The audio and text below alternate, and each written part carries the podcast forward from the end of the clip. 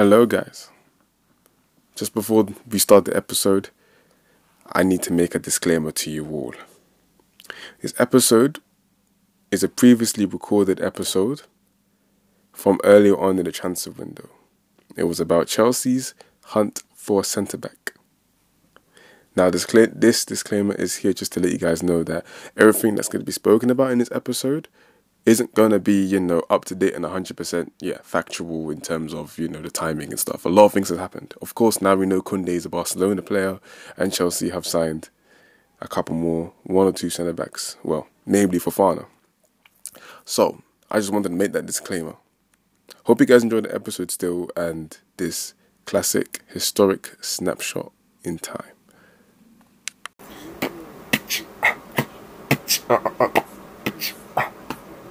Xenologic. What's good, guys, and welcome to another episode of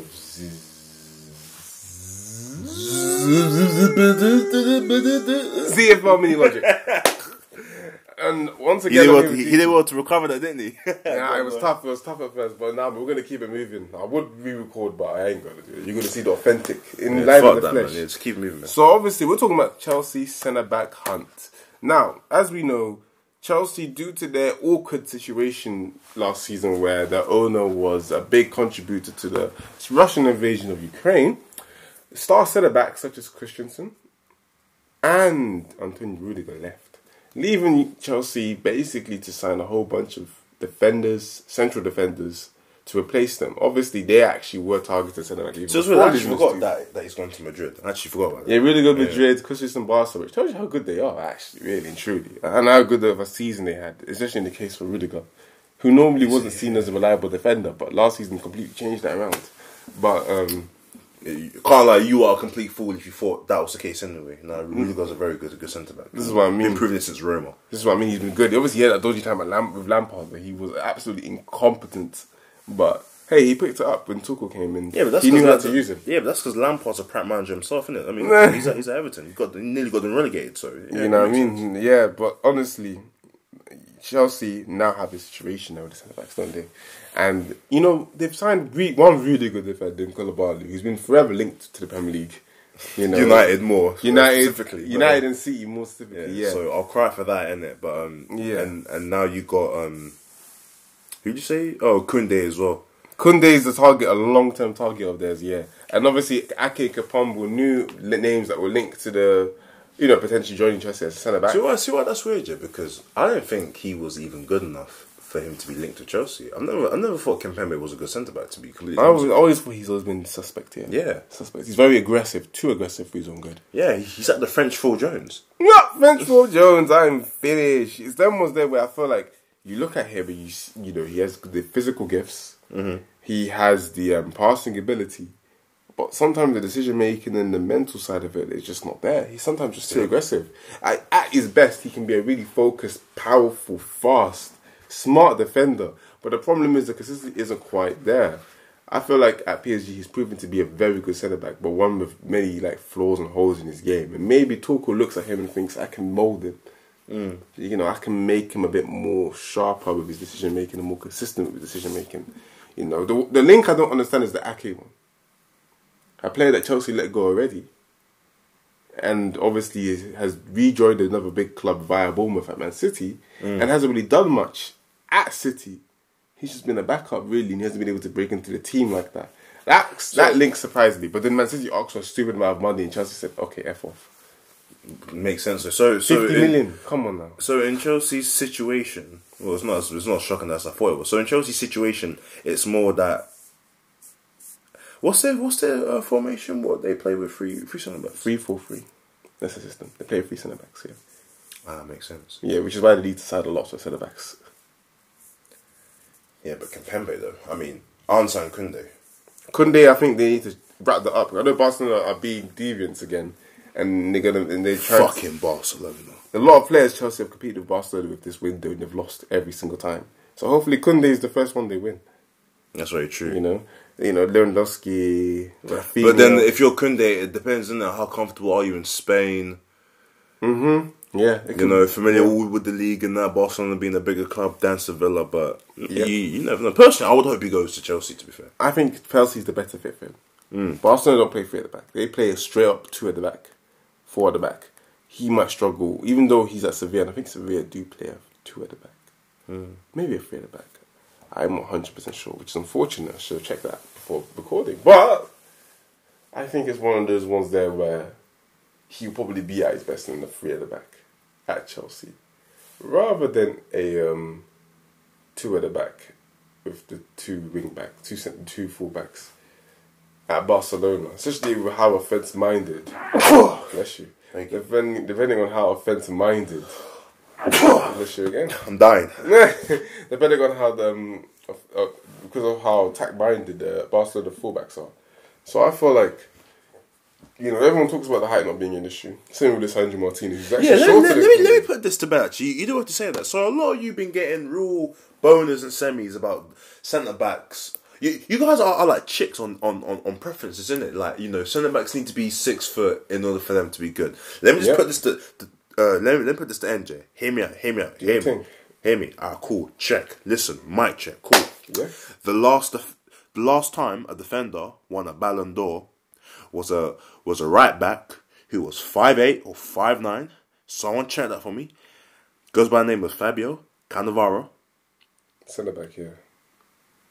Was a right back. Centre back. Really? Mm-hmm. Which proves your point even more, to be honest. Well, there you go. Five foot nine inches. There you go. Carlos Prio, five eight, legend. So yeah, you, you don't need to be NBA height to be a good centre back. That's made up. It's more for a goalkeeper than it is for a defender, honestly. Oh yeah, yeah. You don't want some some midgets uh, keep, keeper on that. This is what I mean. You, you- you know, you can't be defending such a wide goal. You need to have someone that can cover. You know, Exactly. Not someone too, too tall, but someone, you know, within. He can be 5'11 and still be competent as a goalkeeper. I, I, I believe that. Maybe even 5'10. Why depending not? I how think he was a right back. That's actually shocking. Because he's short. you see? But no, yeah, the last defender to win a Ballon d'Or was a five foot nine centre back. So Lisandro Martinez is five foot nine. So actually, should be the opposite, not the other way around. Exactly. You know, so I think it's one of those there where people are just trying to hit on the signing, isn't it? You know how it goes. Yeah, no, Could- nonsense, but Koundé's literally put himself to be one of the best defenders in the Spanish league, despite his height. The same, Lisandro, Lisandro Martinez himself to be one of the best defenders in the Eredivisie, uh, despite his height.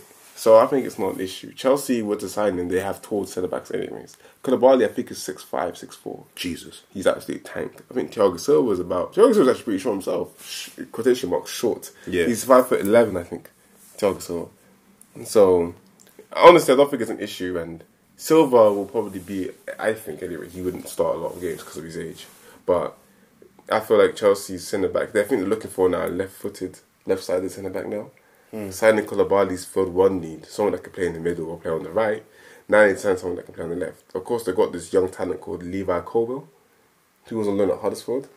He had a really good season at Huddersfield, but then scored their own goal. They got Nottingham Forest were promoted. Not a nice way to end the season, but a lot of Chelsea fans have been arguing that they don't need to maybe sign someone that good because they have Colwill coming through. Mm. Now, obviously, I feel like he's 19 years old. Maybe he needs some development time, and maybe he can learn a lot. You know, being a backup to these other defenders that are starting ahead of him. But obviously, Chelsea have been. I've, it's been rumored that Chelsea actually want to sell him, which isn't surprising because they sold Marc Guéhi, they sold Tomori, two defenders that have gone on to to bigger things at their new clubs.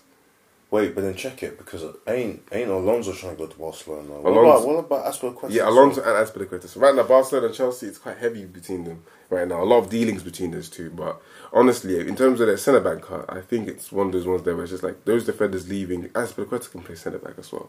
Yeah. you know, Alonso can't clearly not. He can barely even play left wing back. But I think it's one of those ones there where it's just like Chelsea are just looking for that left sided centre back now, and that's why they're looking at Kimpembe, and that's why they're looking at Ake because they're both left footed.